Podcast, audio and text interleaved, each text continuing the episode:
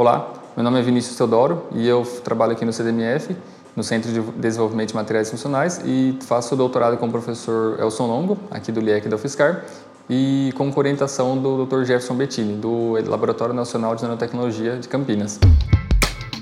C D M F Pesquisa, um dropcast sobre as pesquisas desenvolvidas no Centro de Desenvolvimento de Materiais Funcionais, na voz dos próprios pesquisadores. No meu doutorado eu trabalho com desenvolvimento de materiais funcionais.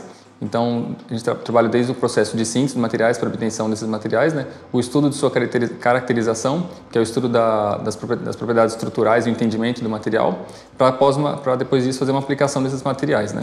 O estudo da sua estrutura é fundamental, tem uma fundamental importância É, para entender como essas propriedades vão, como essa estrutura vai influenciar a propriedade do material. Propriedade bactericida, propriedade de, de fotominescência, que é a emissão de luz, e também a propriedade é, de fotocatálise, né? Então, meu projeto de doutorado ele se baseia na produção de heteroestruturas, que é a junção de dois ou mais materiais, é, em que se tem um efeito de interface entre, uma, entre um material e outro, que permite a separação de carga desses materiais, tanto de elétron como buraco, aumentando a, a eficiência da, da fotocatálise e também de outras propriedades. O meu projeto se baseia na heteroestrutura de molibdato de prata com sulfeto de prata e também nanopartículas de prata metálica, para ter a, tanto a informação da interface semicondutor-semicondutor quanto a interface semicondutor-metal. Essa interface semicondutor-metal ela é feita através da irradiação do, do material, tanto do molibdato de prata quanto do sulfeto de prata, através de um, por, por um feixe de elétrons, né? A formação dessa interface metal semicondutor-metal ela permite uma melhoria na, na propriedade bactericida do metal pelas nanopartículas de prata e também permite a formação da, interf da, da interface Mott-Schottky, que é uma interface que permite uma, separação, uma melhor separação de cargas no material, induzindo, né, uma melhoria na propriedade fotocatalítica desses materiais. Então, esse estudo de redução dos metais nos materiais é, por meio do feixe de elétrons, ele é feito é, por meio de um microscópio eletrônico de transmissão, no qual nós podemos induzir a formação da, das nanopartículas metálicas, né, e as modificações estruturais, e observar todas essas modificações de um modo in situ. O que é o modo in situ?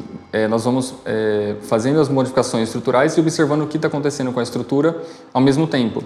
Então, nós irradiamos com o feixe de elétrons do próprio microscópio e observamos as mudanças estruturais através desse mesmo microscópio. O objetivo principal da, da pesquisa é estudar a redução desses metais pela interação com o feixe de elétrons e estudar também o que isso causa nas propriedades desse material, como, por exemplo, a fotocatálise, que é a degradação de compostos orgânicos, né? Essa degradação de compostos orgânicos ela é feita através da excitação da luz. Nós temos um material em contato com a solução de um corante ou de um fármaco pesticida, que, gera, que são compostos nocivos ao ambiente, né, e não podem ser descartados ao ambiente. Então, com a, a, esse nosso material é excitado com a luz, que gera uma separação de cargas entre buraco e elétrons, né? Então, a partir desses buracos e elétrons, vão começar é, reações de oxidação e redução, oxidação e redução dos compostos orgânicos. E esses compostos orgânicos eles vão ser oxidados e, e reduzidos, eles vão ser degradados a gás carbônico e água, num processo final. Então, esses compostos é, de gás carbônico e água que são gerados, eles podem ser descartados facilmente ao ambiente. E outra propriedade também que eu pretendo estudar no meu doutorado é a propriedade sensora de gás desses materiais. Esses materiais eles podem ser seletivos a determinados compostos, a determinadas substâncias, como monóxido de carbono, como ozônio, o próprio gás carbônico, entre outras substâncias. E essa seletividade desses materiais permite a detecção de, de determinadas substâncias em quantidades muito baixas, como, por exemplo, o monóxido de carbono.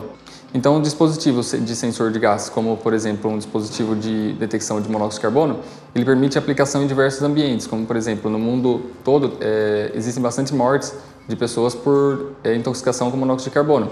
Então, o dispositivo dele ser colocado em casas e em outro ambiente de trabalho, ele permite a sua detecção em baixíssimas quantidades, antes mesmo de quantidades menores ainda do que as quantidades de toxicidade ao ser humano. É, então, nosso objetivo também é produzir esses materiais através da nossa síntese e com a redução de feixe de elétrons, né, produzir materiais que sejam multifuncionais, ou seja, que tenham mais de uma funcionalidade, como a fotominescência, a fotocatálise, o bactericida e também a propriedade sensora, que será feita futuramente. E um dos focos do trabalho é a produção de materiais que tenham seletividade e de determinadas substâncias e consigam detectar essas substâncias em baixas quantidades. C D M F Pesquisa é uma produção do Laboratório Aberto de Interatividade para a Disseminação do Conhecimento Científico e Tecnológico, o LAB, e do Centro de Desenvolvimento de Materiais Funcionais, o C D M F. Saiba mais. Visite w w w ponto c d m f ponto org ponto b r.